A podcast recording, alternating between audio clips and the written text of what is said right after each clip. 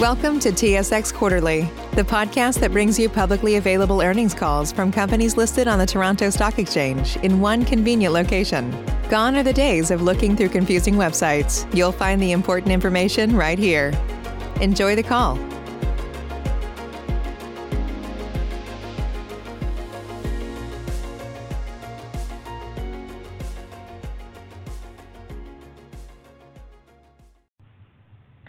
Morning and welcome to Galaxy Digital's fourth quarter 2020 earnings call. Today's call is being recorded. At this time, all participants are in a listen-only mode. Following the formal remarks, we'll conduct a question and answer session. Webcast participants can submit a question online directly through the webcast. Further instructions will be provided as Q&A begins. At this time, I would like to turn the conference over to Galaxy Investor Relations team. Please go ahead.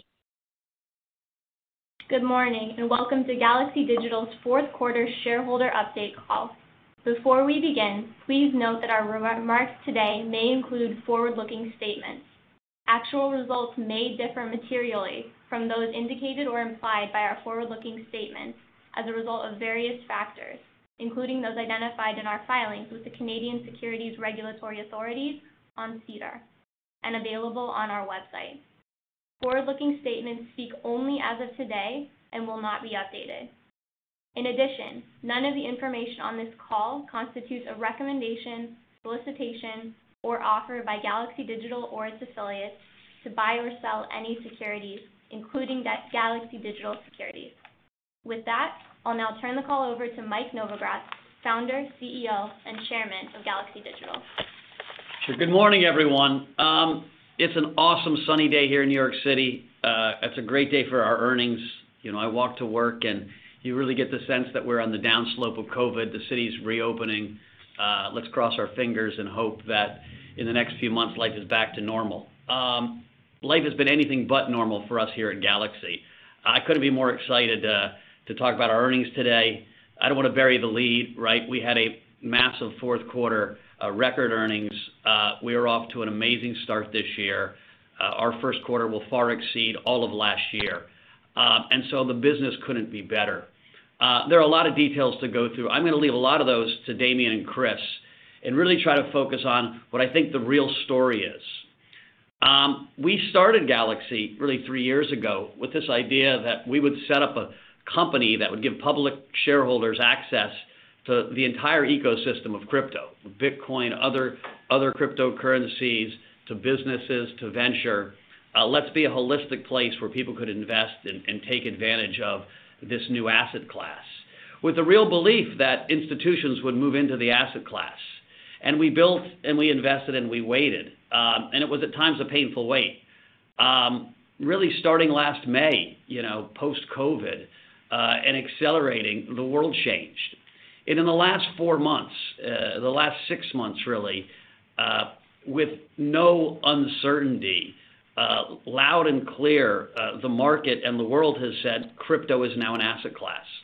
Um, I think it's a spectacularly important thing to just pause and think about, certainly for all our employees, but also for all our investors.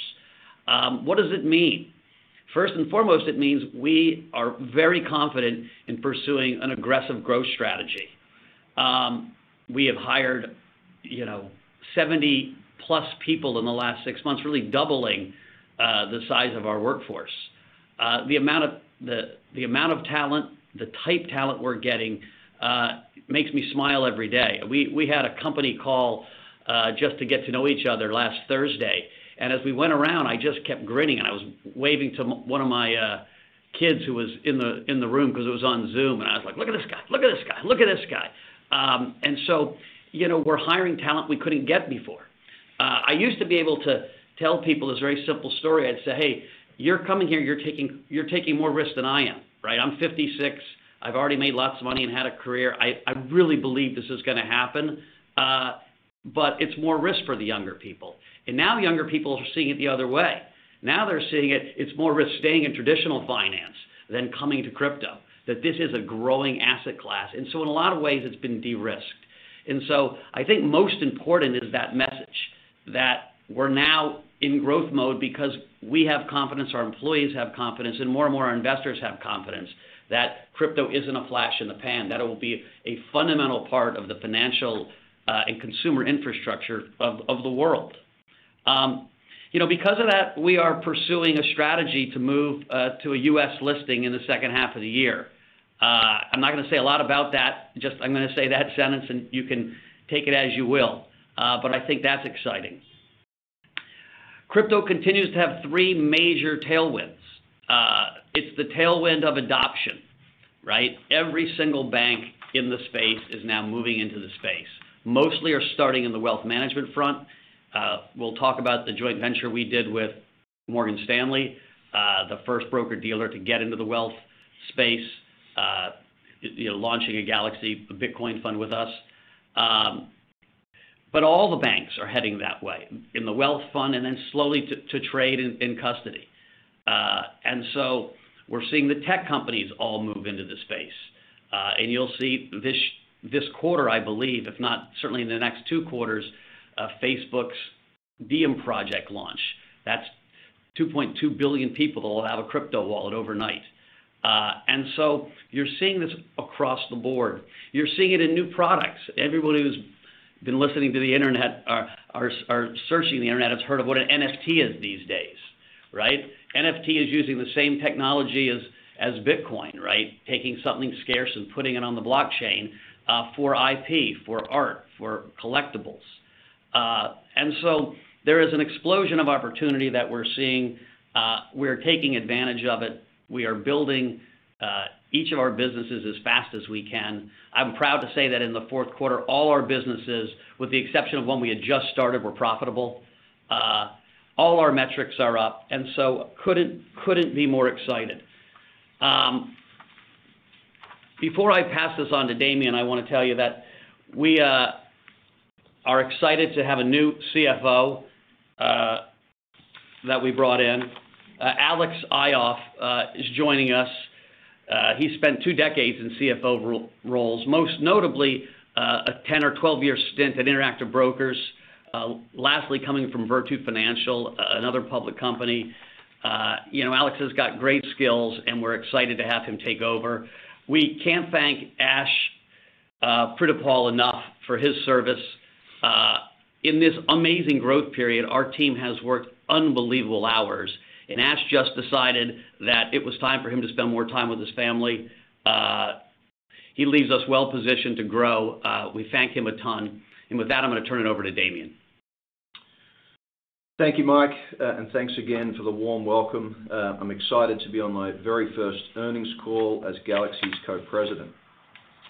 When I joined Galaxy at the beginning of the year, I was already impressed with the company that Mike and Chris had built and the size of the opportunity that they were targeting. Now, nearly a quarter into my uh, tenure here, I'm even more excited and confident in the Galaxy team strategy and opportunity and on our ability to execute.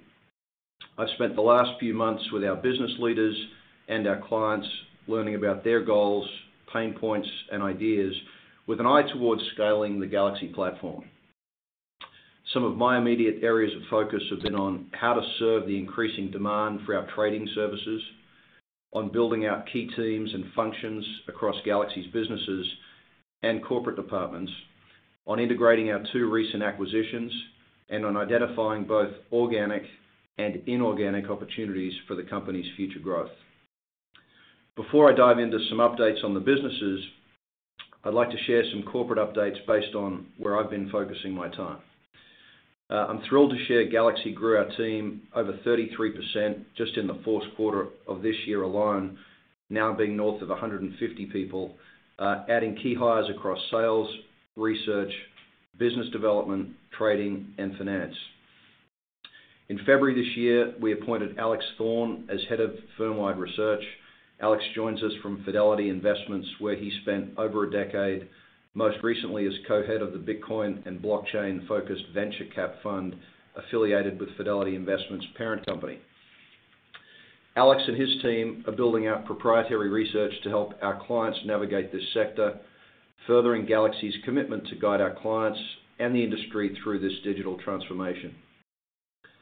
We also hired key talent in the executive office, Elsa Ballard and Stephen Wald, to build out our investor relations and FP&A functions as we focus on growing our corporate finance and analytical capabilities across the firm. And yesterday, Mark Toomey joined us as Head of Institutional Sales, focused on expanding our institutional client base and building out our coverage team. Mark spent over two decades in traditional capital markets at Goldman Sachs with me and JPMorgan Chase, where he managed equity derivative sales teams, and we're delighted to have him and his team on board. Now, turning to our business units, I'll provide an update uh, for our asset management and investment banking segments, and Chris will provide updates on our investment portfolio, trading, and our new mining business. Beginning with our asset management business, we continue to see strong demand for both passive and active exposure to Bitcoin and other major cryptocurrencies. Moreover, we remain committed to providing affordable and diversified exposure to digital assets and to providing portfolio solutions for investors seeking exposure to this increasingly in-demand asset class. Recent product launches include the CI Galaxy Bitcoin Fund, a TSX-listed closed-end mutual fund in another partnership with CI Financial. This fund satisfies our client demands for a more streamlined means of accessing Bitcoin with the lowest management fee of any Bitcoin exchange-traded product in the world today. We also launched the Galaxy Ethereum Funds, which track the newly launched Bloomberg Galaxy Ethereum Index. This is the third in the Bloomberg Galaxy family of indices. And in very exciting news for Galaxy and for U.S. investors interested in cryptocurrency exposure, just a few weeks ago, Morgan Stanley began offering its wealth management clients access to Bitcoin funds, including the Galaxy Bitcoin Fund LP and the Galaxy Institutional Bitcoin Fund LP. We are really proud to partner with Morgan Stanley for this major development in access to cryptocurrency through the traditional wealth management channel. This is the first big U.S. bank to offer its wealth management client access to Bitcoin funds, and with over $4 trillion in clients' assets under management, we believe this is a significant step in the direction and acceptance of Bitcoin as an asset class. Galaxy Interactive continues to focus on investments in interactive entertainment, video gaming, creator economies, and Web 3.0, and will be managing a new fund around this strategy. In addition to the rapid pace of product innovation within our asset management business, I'm also proud to share we now have over $1.2 billion in assets under management in both our Galaxy Asset Management Fund products, a testament to the really hard work of our asset management team headed by Steve Kurz. Let me now provide some thoughts on Galaxy Digital Investment Banking, where Michael Ashe and his team continue to make progress for clients across financing, mergers and acquisitions, and other strategic matters with several active mandates in various stages of execution. Some key activities we can share with you include our team consulting on a recent cryptocurrency company's fundraising round and acting as a strategic advisor in connection with a prominent public offering in the fintech space. Beyond those important client mandates, the investment banking team increased its client coverage to over 90% of their target universe, building relationships with firms and founders across the cryptocurrency and digital assets ecosystem. We've also been hiring aggressively to support the demand we are experiencing and expecting, with the team doubling in size since we spoke last with you. Overall, I'm excited by the growth I'm seeing in our asset management and advisory businesses and the infrastructure both Steve and Michael are building to support future growth. Now, before I turn the call over to Chris, I'd like to close by sharing some of my key learnings with you as I wrap up my first 90 days as Galaxy's Co-President. Firstly, the white space in the addressable market for Galaxy is massive. The macro trends that Mike explained in his remarks are stronger and more compelling than ever. I've been on calls with clients and potential clients almost every day since I've joined Galaxy, asking me, "How do I get into crypto?" And these calls are from the largest and smartest companies and investment managers in the world. Second, Galaxy has the right strategy and guiding principles. Our mission here is to institutionalize digital asset ecosystems and blockchain technology. We accomplish this mission by acting as the bridge between the digital asset world and the institutional world. We lead with a compliance-forward mindset, harnessing our team's experience at blue-chip finance and technology firms. Third, as Mike noted a moment ago, this strategy gives us the right operational model to meet the demand and addressable market. Galaxy is the go-to trusted expert for one-stop-shop institutional access to this space, whether the client wants OTC products, completely bespoke structuring, or strategic advice. Our synergistic business lines provide access to digital assets in any method a client could prefer, backed by the strength of our public company and audited balance sheet. And lastly, Galaxy has the right team to take advantage of the massive opportunity in front of us. I have genuinely never been more impressed by the talent already in the door of a company, and we've shown an incredible ability to attract top talent from leading financial institutions with specialized experience in traditional finance, innovation, market structure, and technology. All in all, Galaxy is addressing a large and growing market with the right operational model, the right strategy, and the right team. I couldn't be more excited to be part of the Galaxy journey and play my part in the company's future growth. And speaking of talent, I'd now like to turn over the call to my fellow Co-President, Chris Ferraro. Thanks, Damien, and uh, far too generous as always. Um, I want to begin my remarks today by underlining uh, Mike and Damien's comments um, that the past few months have been transformational for both Galaxy and our industry. I also want to echo Damien's excitement about Galaxy's opportunity uh, and some key strategic decisions we've made to support Galaxy's growth into 2021 and then beyond. In all my time with the company since its founding, I've never been as excited as I am today about our future. I'd like to now spend some time walking through the performance of our trading and investing business lines and elaborate on some of the specific opportunities and trends I'm seeing across the space. This was a transformational quarter for trading as we continue the momentum from Q3 to win additional market share and grow our counterparty derivative and electronic trading activities, resulting in yet another record quarter of trading activity. Counterparty trading volumes were up over 80% in Q4 from Q3 and over 230% year-over-year from the prior year, Q4 2019. That growth continued into the first quarter of 2021 thus far, as we've shared in this morning's press release, up another 40% sequentially versus Q4 and over 270% versus Q1 the prior year, 2020. Also, within our trading segment, the growth of our counterparty loan book continues to demonstrate the increasing demand for access to our balance sheet and lending services. Our loan portfolio is well over 100% collateralized on average across the entire book, which we believe compares significantly better than most of our competitors in the space. We remain committed to building a long-term, sustainable coin and cash lending business in order to best serve our counterparties and our clients while managing risk with a laser focus on protecting and then growing firm capital. We firmly believe that we are doing our best by our clients and our counterparties in the long run by remaining disciplined today and methodically growing access to secured and dependable financing solutions. Within the fourth quarter alone, our counterparty loan book grew in excess of 300% over the previous quarter to approximately $110 million, with gross new originations growing over 90%. Since December 31, we've continued to experience even stronger growth in the first quarter, with our loan book increasing another 240% sequentially to close to $400 million, with gross new originations growing an additional 400% to approximately $560 million. We are clearly seeing the benefits in both trading and lending activity related to the higher prices of digital assets. But it's important to note that beyond price levels, we're also benefiting from the capabilities, new cost structure, enhanced market access, and structured products we've added through the Drawbridge Lending and Blue Fire Capital acquisitions.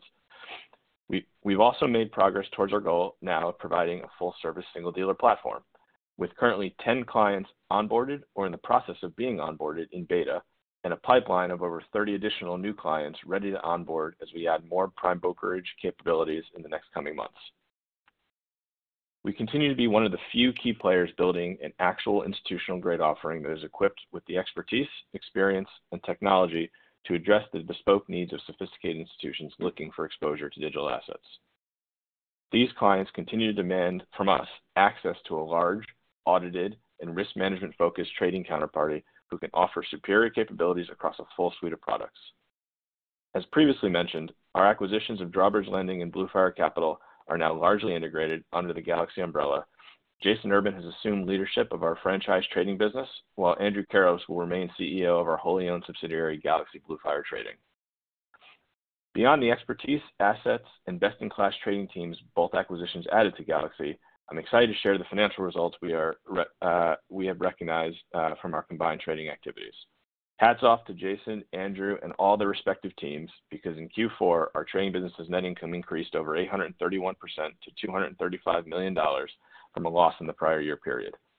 And furthermore, the trading business has continued to grow sequentially across nearly all operational and financial metrics into Q1 2021. Moving on to activity within our principal investing business. Uh, our team has continued to pursue differentiated opportunities across the cryptocurrency, DeFi, and blockchain ecosystem. We now hold approximately 80 individual investments across 60 portfolio companies. In the fourth quarter 2020, the principal investments team made seven new and add-on investments totaling $5.3 million, which includes a number of names in the DeFi space, including Terra Labs, Spectral, and Centrifuge, just to name a few. Furthermore, in the first quarter 2021, the team has been hard at work addressing what seems to now be an ever-expanding opportunity set for Galaxy. We've been fortunate enough to have made 12 new and add-on investments to date, totaling $34.7 million, including Bullish Global, Fireblocks' Series C round, Radicle, Growth Labs, Komainu, Hashrate, and TaxBit, to name a few. And in a number of those investments, uh, we've gone head-to-head, competed against, and won some of the largest uh, traditional fintech uh, and Silicon Valley VCs in the world. Big big congrats to the team for their performance. As you can see here, some of the key investment themes we've been focusing on have been, one, continued growth and exposure to critical institutional crypto infrastructure areas, including custody, wallets, coin movement, exchange, and tax. On-chain financial transactions, i.e., DeFi. Distributed incentive-based collaboration projects, for example, open-sourced software development. Uh, and Four, new killer consumer app companies that aim to simplify adoption, on-ramping, and interaction with cryptocurrencies.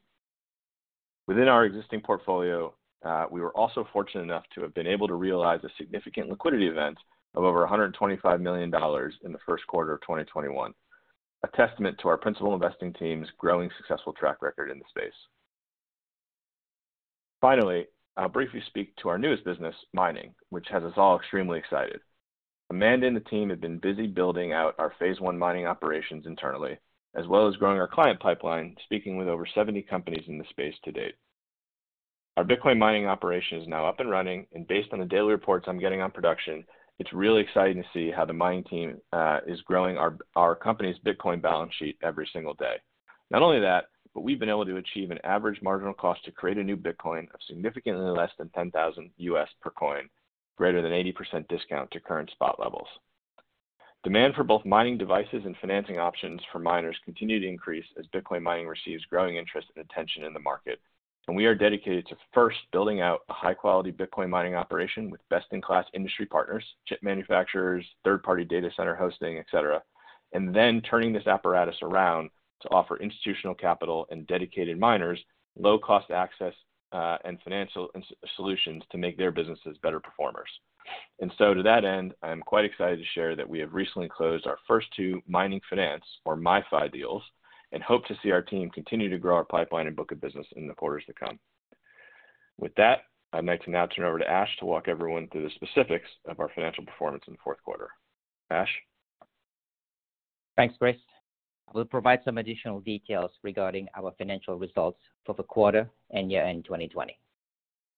Net comprehensive income for three months ended December 31st totaled $335.7 million, which brings our full-year comprehensive income in 2020 to $385.5 million. The predominant drivers of the increased income in the quarter and year, as shown on page eight of the press release, gains on digital assets and investments, as well as stronger contribution from our trading business. This brings our total equity or net book value, excluding non-controlling interest, to $798.2 million as of December 31st, or 3.24 dollars of net book value per share Canadian, or $2.54 of net book value per share US. Revenue of $256.8 million in the quarter came predominantly from our trading segment. The realized gains were reflective of both higher digital asset prices during the quarter, as well as normal operational positioning of the principal trading desk. Operating expenses for the quarter were $33.1 million, inclusive of equity-based compensation of $3.6 million over the same period. Expenses increased from a year ago quarter, reflective primarily of higher compensation and higher borrowings. While equity-based compensation did decline by just over $1 million from a year ago quarter, we do expect this is likely to increase going forward from current levels. Turning to measures of capital and liquidity. Liquidity as of year-end 2020 stands at approximately $545 million from approximately $134 million one year ago. As a reminder, our measurement of liquidity includes working capital and net digital assets, which is then netted against forward commitments and estimated future expenses. Our liquidity is sufficient to continue to operate the business and take advantage of market opportunities. Finally, I want to thank Mike for his kind words earlier and for the opportunity to serve as CFO of Galaxy Digital and being part of the Galaxy family. This has been a period of historic accomplishment for our firm and for the digital asset and blockchain ecosystem, and I'm glad I got to play a pivotal role in helping us reach this point. The current firm leadership, paired with Alex Ioffe's capable and experienced hands, ensures Galaxy will remain in great hands going forward. With that, I'll now turn the call back to the operator so we can address questions from analysts and investors. Operator, any questions from our equity analysts? At this time, we will be conducting a question and answer session. If you would like to ask a question, please press star one on your telephone keypad. A confirmation tone will indicate your line is in the question queue. You may press star two to remove your question from the queue. For participants using speaker equipment, it may be necessary for you to pick up your handset before pressing the star keys. One moment while we pull for questions. Save big on brunch for mom, all in the Kroger app. Get 16 ounce packs of flavorful Angus 90% lean ground sirloin for $4.99 each with a digital coupon. Then buy two get two free on 12 packs of delicious Coca Cola, Pepsi, or 7UP, all with your card. Shop these deals at your local Kroger, less than five miles away. Or tap the screen now to download the Kroger app to save big today. Kroger, fresh for everyone. Prices and product availability subject to change. Restrictions apply. See site for details. Our first question comes to the line of Deepak Kaushal with Stifel. You may proceed with your question. Hey, guys. Uh, good morning. Uh, you know, I've never congratulated the management team on a conference call for the quarter. I'm not gonna start now, but it's certainly nice to see uh, a nice warm summer starting for crypto after a long, cold winter for you guys. Um, Mike, I have a question for you. You know, it's been a thirteen years since, almost 13 years now since Bitcoin started. A long secular trend that's gonna continue in the long term in our view, but it's had some violent cycles in the past. What's your thinking these days about the cyclical versus the secular nature of this industry, and what kind of the macro risk factors are you watching in the industry that um, might indicate that balance shifting either way? So the biggest, I think, factor right now is adoption, right? We kind of went over a hill, and we've started in motion adoption cycles at so many different institutions. Uh, and what I mean by that is, so you saw Morgan Stanley come out with this product uh, that aimed at their wealth channel, which will start taking in money, you know, in the next, you know, week to two weeks. Um, I can tell you that most banks, most big investment banks and banks are working on similar projects. And so there is a bid below the market Uh, with those institutions with their massive sales forces going out to their clients. Now remember, most of their clients are baby boomers, right? The bulk of the wealth in the world, and certainly in America, is held by 55 to 85-year-olds. Um, and they haven't really participated in a big way in the crypto revolution yet, and they're just starting.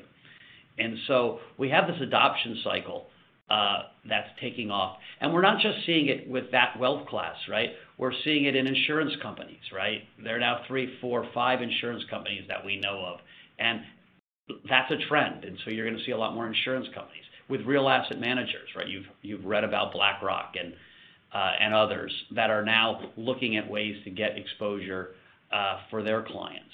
And so in almost every asset class, we're seeing the adoption curve. And I think that cushions the downside a lot more than we used to have in the past, right? This used to be a 95% retail market with lots of leverage on the Asian exchanges. And so we'd have these violent washouts. Uh, we still have high volatility, right? Bitcoin is still a 75 vol asset um, because of the, the excitement of new people coming into the market. Uh, but I feel really strongly that there's a bid below the market. And I, it's not just guessing, we see the bid below the market. And, and then, you know, there's a lot of talk about central bank digital currencies and stable coins. Um, how, how do you guys take advantage of that opportunity in particular for your business? Does that just flow through in terms of more adoption? Anything no, specific I, think, that you guys can take advantage of? I think, listen, a lot of that is going to be built on the Ethereum network, and so we have investments in Ethereum. We have investments in uh, businesses that will benefit from more use case. So those could be custody businesses, they could be security businesses, right? As we slowly shift over the payment mechanism from legacy payments to one that's built on crypto rails, uh, our whole portfolio starts working. And it's one of the reasons you've seen some big upticks in portfolio, you know, valuations, right? Companies like Fireblocks become really a critical piece of financial infrastructure uh, when everyone starts using crypto. And so, you know, people used to say, Jesus, are stable coins, are central bank issued digital currency is going to be bad or, or good for Bitcoin? Well, it's an obvious answer to me. It's all going to be good because it's this complete shift of how we think about the architecture that stuff gets built on. And so, listen, uh, a, a crypto dollar uh, will will still be bought or sold versus other assets like gold or Bitcoin based on people's belief in is it going to strengthen or weaken, right? It's just uh, we're going to shift how we buy things from the traditional payment rails to one that's built on crypto. And I think that's just bullish for our whole ecosystem. Got it. And the last question, you might have a couple follow-ups for, for Chris, if I may hog the line today. Um, you know, when you set out on your IPO in 2018, the business was very different from what it is today. There's been a lot of new growth, a lot of areas that, that we couldn't predict, like DeFi. Um, you've added mine to your business. What else is new that you could add to your business um, that that this new crypto industry affords that wasn't there in the in the IPO days? Well, listen, I mean the the NFT space is an interesting one, right? Um, the NFT space. I talked a lot about NFTs uh, philosophically back in 2016, 17, 18, right? That we'd one day have art built on the blockchain uh, because people would trust that it would be scarce and um, and authentic. And out of nowhere, really four or five months, actually two, two, three months ago, it exploded, right? And so we have this business, Galaxy Interactive, right? The $300 million fund that Sam Englebardt and, and Richard Kim manage, um, that have made 50 odd investments in the interactive space. Uh, a lot of those in and around this NFT ecosystem, right? From game studios to, NFT makers. Uh, and so we think that space is going to be fertile to continue to invest in. Uh, we're out raising another big fund to, invest in that space right now. Um, we're going to put our own firm capital at work in the space, and so um, I think that that will be something you know middle of next year we're talking a lot about. Got it. Thank you. And then and then just for uh, Chris and Damien, I uh, just had a question on capital allocation. It looks like you guys have split your, digital assets you know, across your trading principal investments and asset management, roughly 50, 20, 30 split. Um, you know, with 50% on the, the trading side, should we think of that as kind of your allocation to market neutral or your balance sheet that you're putting towards your, your prime brokerage business and, and then the rest of it's kind of net long? Uh, how should we think about cap, cap, you know, asset, sorry, capital allocation in, in, in the context of, of the trading desk versus the net long? Yeah. Chris, you want to Yeah, take that? uh, that's the hardest. That's the hardest question so far. Yeah. Thanks. Uh, uh, that's why I'm here usually. Um, yeah, no, the, um, the, the that's right. The, the, the allocation of digital assets to the trading business now um, is, starting to shift, and so um, you know, digital assets, you know, for us, Bitcoin, Ethereum, um, show up in the trading business uh, in a bunch of different ways now. One as as working capital, right? And so for us, uh, we provide liquidity to uh, to bigger and bigger counterparties. For us to be able to provide that service, we have to have working capital and assets, um, you know, pooled at different venues. And so we have a working capital element to our trading business now that's growing and growing with customer activity. The other side of it is uh, our lending business, um, uh, where we're facilitating um, lending coin and cash against coin and cash, and taking in additional coin and cash as collateral. Uh, that that begins a sort of a, a gross up cycle uh, on the balance sheet of of accumulating digital assets. Um, uh, and then in our um, with Blue Fire Capital in particular as well, you know, Andrew and that team uh, are um, are now very large participants on many of the biggest venues for for cryptocurrency. They're large market makers trading over a billion and a half dollars a day in volume now, and part of their strategies involve market neutral hedging uh, and arbitrage, and that that piece of the business means um, means that we'll be we'll be in a in a non beta directional way accumulating digital assets there as well. Got it. So I if think I that, that, translate that this, those are the main. Yeah. so if I try, got it. I, I'm trying to all, translate this all into kind of a an operating model for your business. Um, Mhm. You guys, can you guys give us a sense of like a target leverage ratio, a target ROE for the trading side? And, I know I think your cost run rate is up to 100 million bucks annualized from 40 because you're growing. You, you know, do you have a target margin for the operating side of the business? Uh, just just so we can look forward to our model, you know, as it grows. Sure, sure. And and uh, Ash, feel free to jump in and uh, and either correct me or be more specific on the operating expense side in particular. But I mean, if you look at if you look at the year end, uh, I believe uh, we reported just total liabilities of three hundred and seventy two million dollars um, against against close to 800 million of partner capital.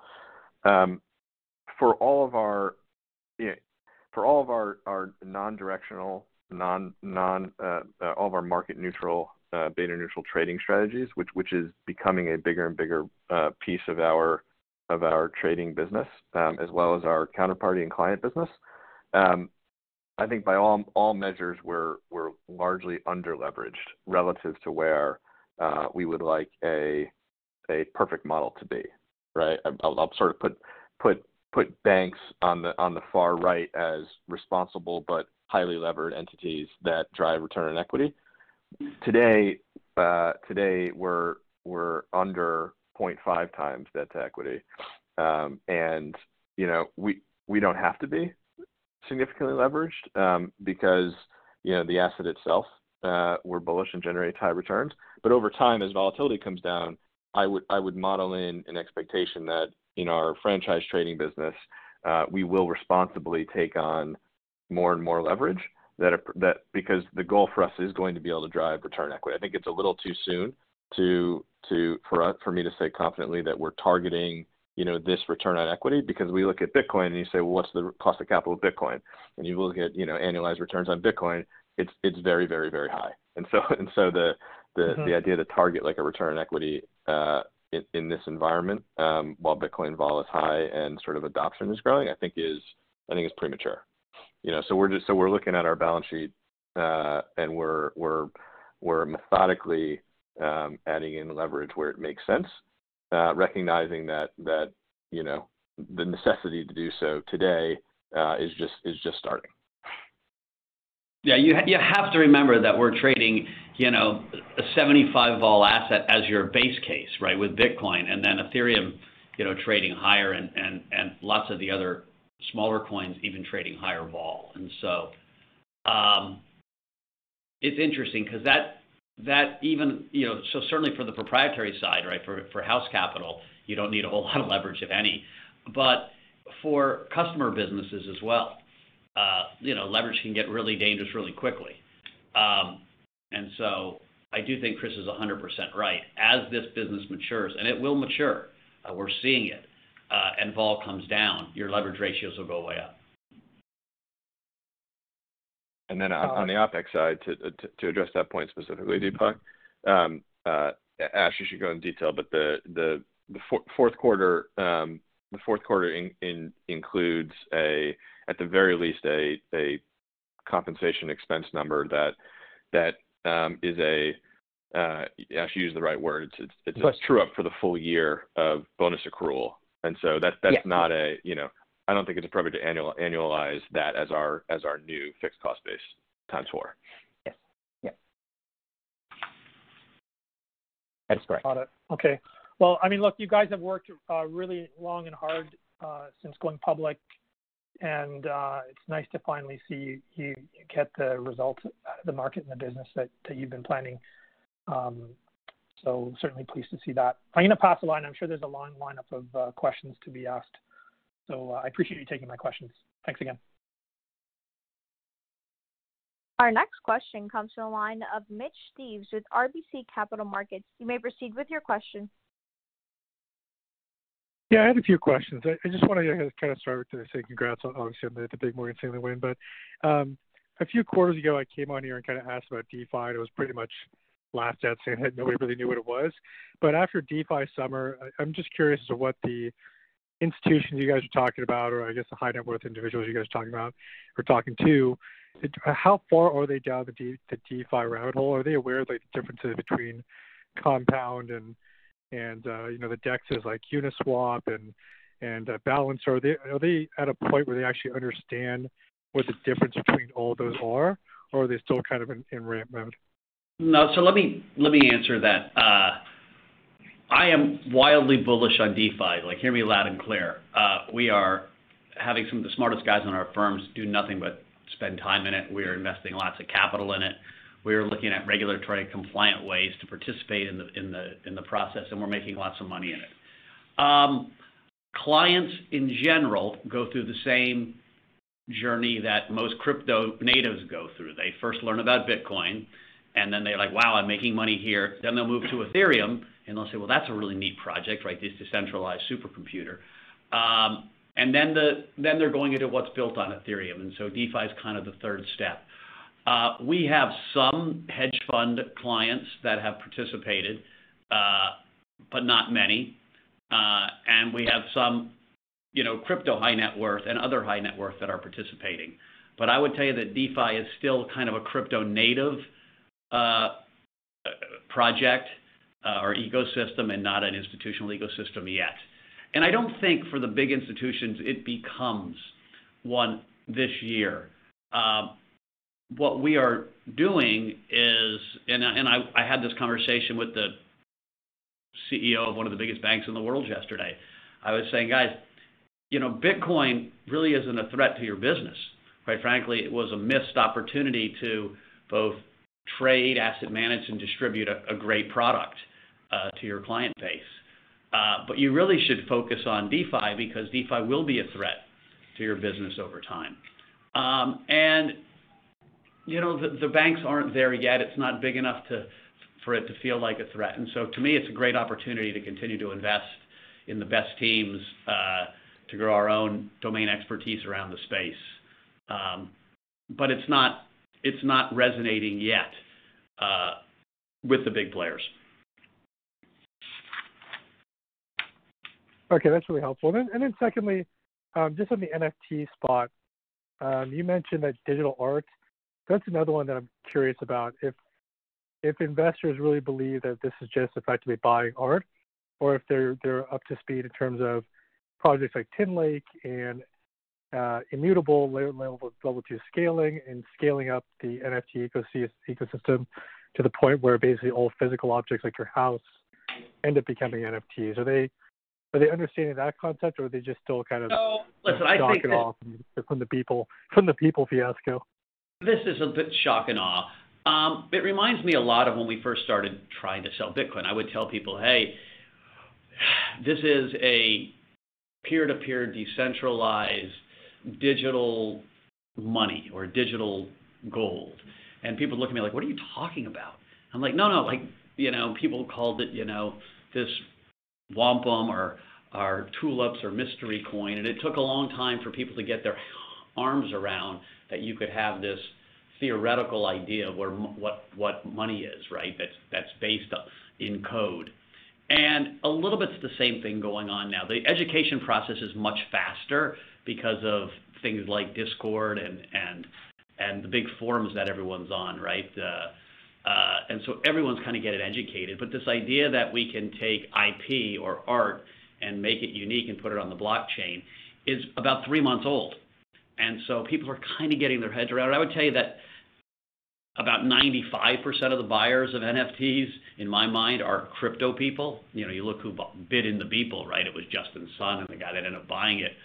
Um, there's a lot of technical things to get worked out. There are a lot of big flaws in some of the systems at this point, right? When you're buying an NFT, are you actually, you know, are those pixels that create the beautiful piece of art actually embedded in the in the crypto? Are they held on some server elsewhere? Uh, well, then, is, it really secure as you think it is? There's all kinds of issues to get worked out.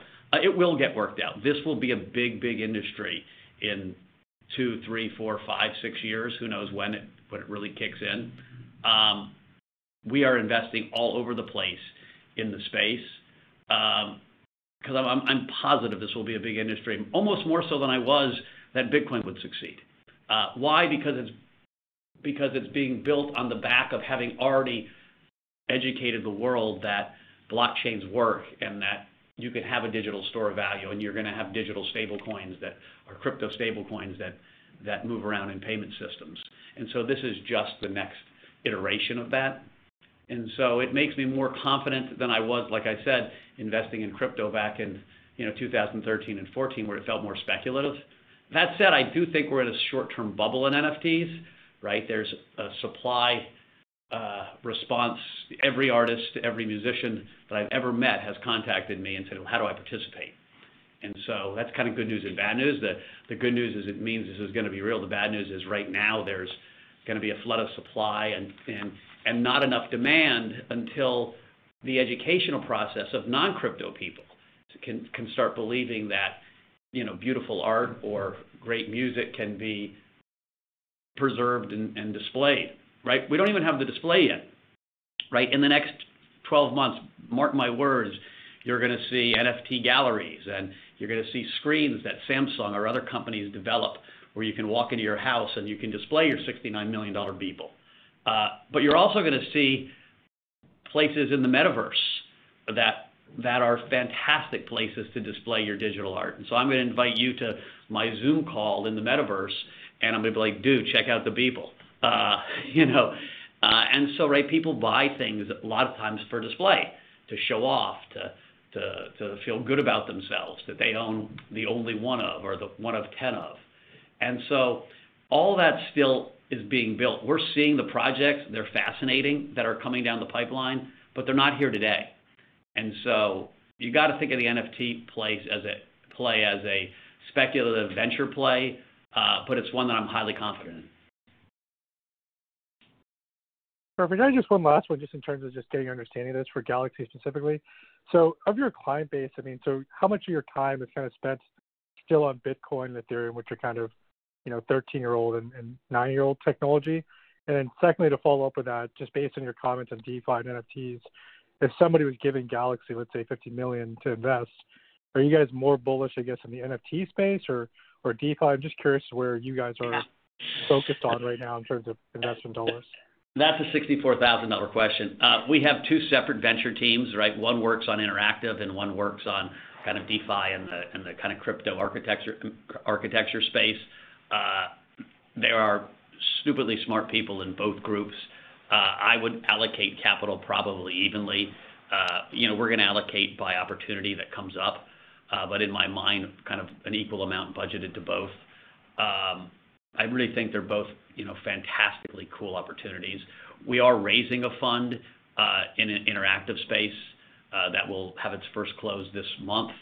Um, and, you know, I think will be fully subscribed, you know, within a few months. Um, eh, you know, on the interactive space and on the DeFi side, we're doing it all on balance sheet. Um, but it's a, you know, it's those are two really really exciting opportunities.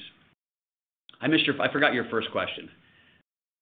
I was just curious, like you guys internally, like the people you're investing with or your investors, um, how much time is still being spent on Bitcoin, and Ethereum? Is it like 90%, 80% or something like that or? Listen, for the institutional client base, you know, we we I have this this joking saying that I wear a suit one day and a hoodie the next, right? The institutional client base is gonna start with Bitcoin. Uh, Damien has three pictures of Volvos in his office, right? We wanna under, you know, make sure that them feel safe, make them understand the thing, and make sure they know we're safe hands to participate with. And so I think for most institutions, it will be 95% Bitcoin to start.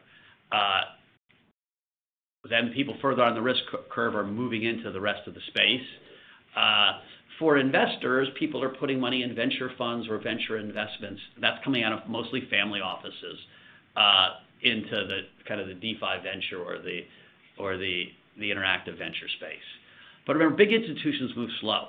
And you know, you can't criticize them in lots of ways. Like, up until 12 months ago, there wasn't enough liquidity, even in Bitcoin, for giant places like a BlackRock or, you know, Ray Dalio's Bridgewater to really participate in any big way, or certainly an insurance company. And so asset classes have to gain volume and market cap before they will attract institutional money. And, you know, most of the fringier stuff, right, the the more fun stuff in lots of ways, where the the innovation is happening, doesn't have that that liquidity and or, or market cap yet to bring in the big institutions. Okay, that's very helpful. I'm actually honestly a little bit surprised by that because I would think that the hedge funds at least would realize that all the alpha generation's on the edge are tech now. But uh, that's extremely helpful. Thank you. Our next question comes from the line of Zane Chrane with Bernstein Research. You may proceed with your question. Hi. Thanks for fitting me in. Question for Mike. Uh, I really like the way you described this as a once in a generation paradigm shift. And to me, it's probably parallel to the internet in terms of the long-term significance it can create uh, for society and business and culture, everything. So if we look at the internet as an allegory for the rise of crypto and digital assets, what similarities do you see as important between those? And then what are the most notable differences you see?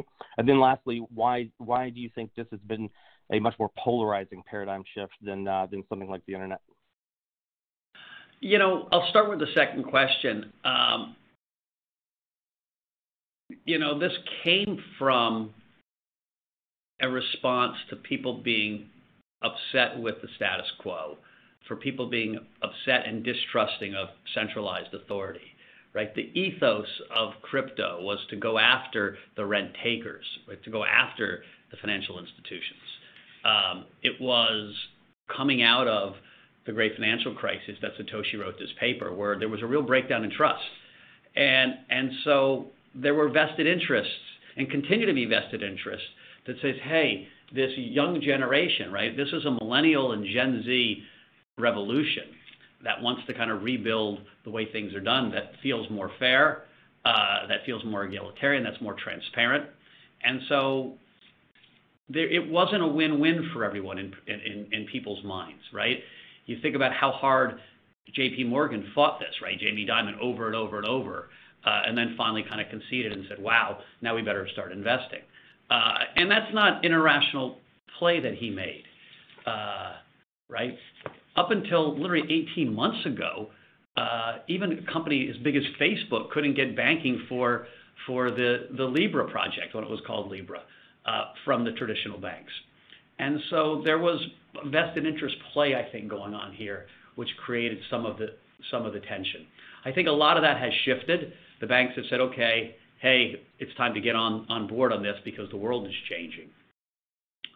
Um, what's most similar, I think, is network effects, right? What's so interesting is how fast the network effects can work. And so when you think of projects like the Ethereum project, which is decentralized, people working on it from all over, it gets its value by the more people that program on it, the more people that use it, the more people that develop on it. And so in that respect, it's that viral nature of how fast things can go uh, is very similar to what we learned in the internet. Absolutely, that makes a lot of sense. Yeah, it's interesting. The uh, just as an anecdote, we hit 100 million uh, crypto users globally in January, and that's about where the internet was globally in 1997. So it uh, it's an interesting kind of frame of reference for how early early on we are in this. Anyway, that was the uh, the, uh, that is interesting. Go ahead. Yeah, I was going to say that's the uh, the, philo- the philosophical question. I did have a little bit more technical question here. Uh, what do you what do you view as the most important technological developments in crypto that will help either accelerate the crypto uh, kind of technology use case adoption or digital assets as an asset class? And when I when I say technological developments, I'm I'm referring to things like layer two scaling solution, Oracle. Yeah, listen, uh, I would I would, I would put it in two buckets. Right? Like the one cool thing about Bitcoin is it's a finished product. It works. It's done. It's not going to look much different in 10 years. Uh, where Ethereum's not, right? And so having ETH2 work and scale and get to get to the decentralized, you know, speeds we need, um, I think is where lots of focus and energy is happening. Uh, we're we're we're optimistic. We believe in it, but it's not done yet. And so I think that if if I had a genie that whispered in my ear with 100% certainty that we would have this spectacularly uh, both decentralized and, fast uh, blockchain, uh, that would make me feel really good. The second, and maybe just as important, is, and this is really goes to DeFi, is how can we get a regulatory compliant DeFi? How can we um, operate in a world where I'm executing against a smart contract, but I know the smart contract on the other side is executing against somebody who is okay to trade with. Uh, how do I get the blue check DeFi process? And there are, there are, listen, there are lots of projects that are working on this right now. Uh, I have great faith that that'll get solved.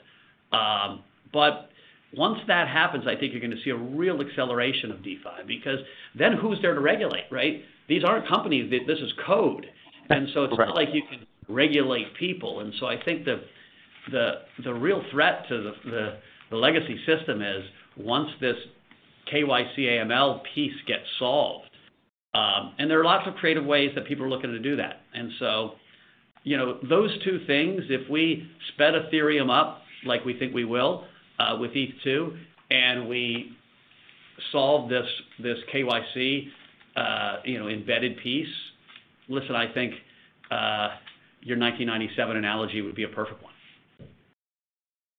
Really fascinating. And lastly, I just want to say congratulations to everyone at Galaxy Digital. The uh, ability to combine vision with execution is, is really incredible with what you guys have done. So congrats and hats off to everyone there. Thank you so much.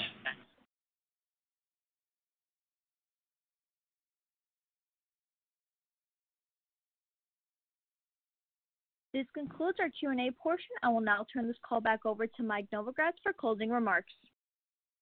Well, guys, just wanted to say, you know, thanks for your support. It has not always been an easy ride being a Galaxy shareholder. It has been a great ride in the last year. We're hoping it continues to be a great ride uh, in the future. Uh, we are working as hard as we've worked in our careers. Uh, we're hiring people as fast as we can, so people don't have to work the hours they're working. We see great opportunity and look forward to updating you soon on some really exciting things that are in the works. Thank you. This concludes today's conference. You may disconnect your lines at this time. Thank you for your participation and enjoy the rest of your day. Thank you. Save big on brunch for mom, all in the Kroger app. Get 16 ounce packs of flavorful Angus 90% lean ground sirloin for $4.99 each with a digital coupon. Then buy two get two free on 12 packs of delicious Coca Cola, Pepsi, or 7UP, all with your card. Shop these deals at your local Kroger, less than five miles away. Or tap the screen now to download the Kroger app to save big today. Kroger, fresh for everyone. Prices and product availability subject to change. Restrictions apply. See site for details.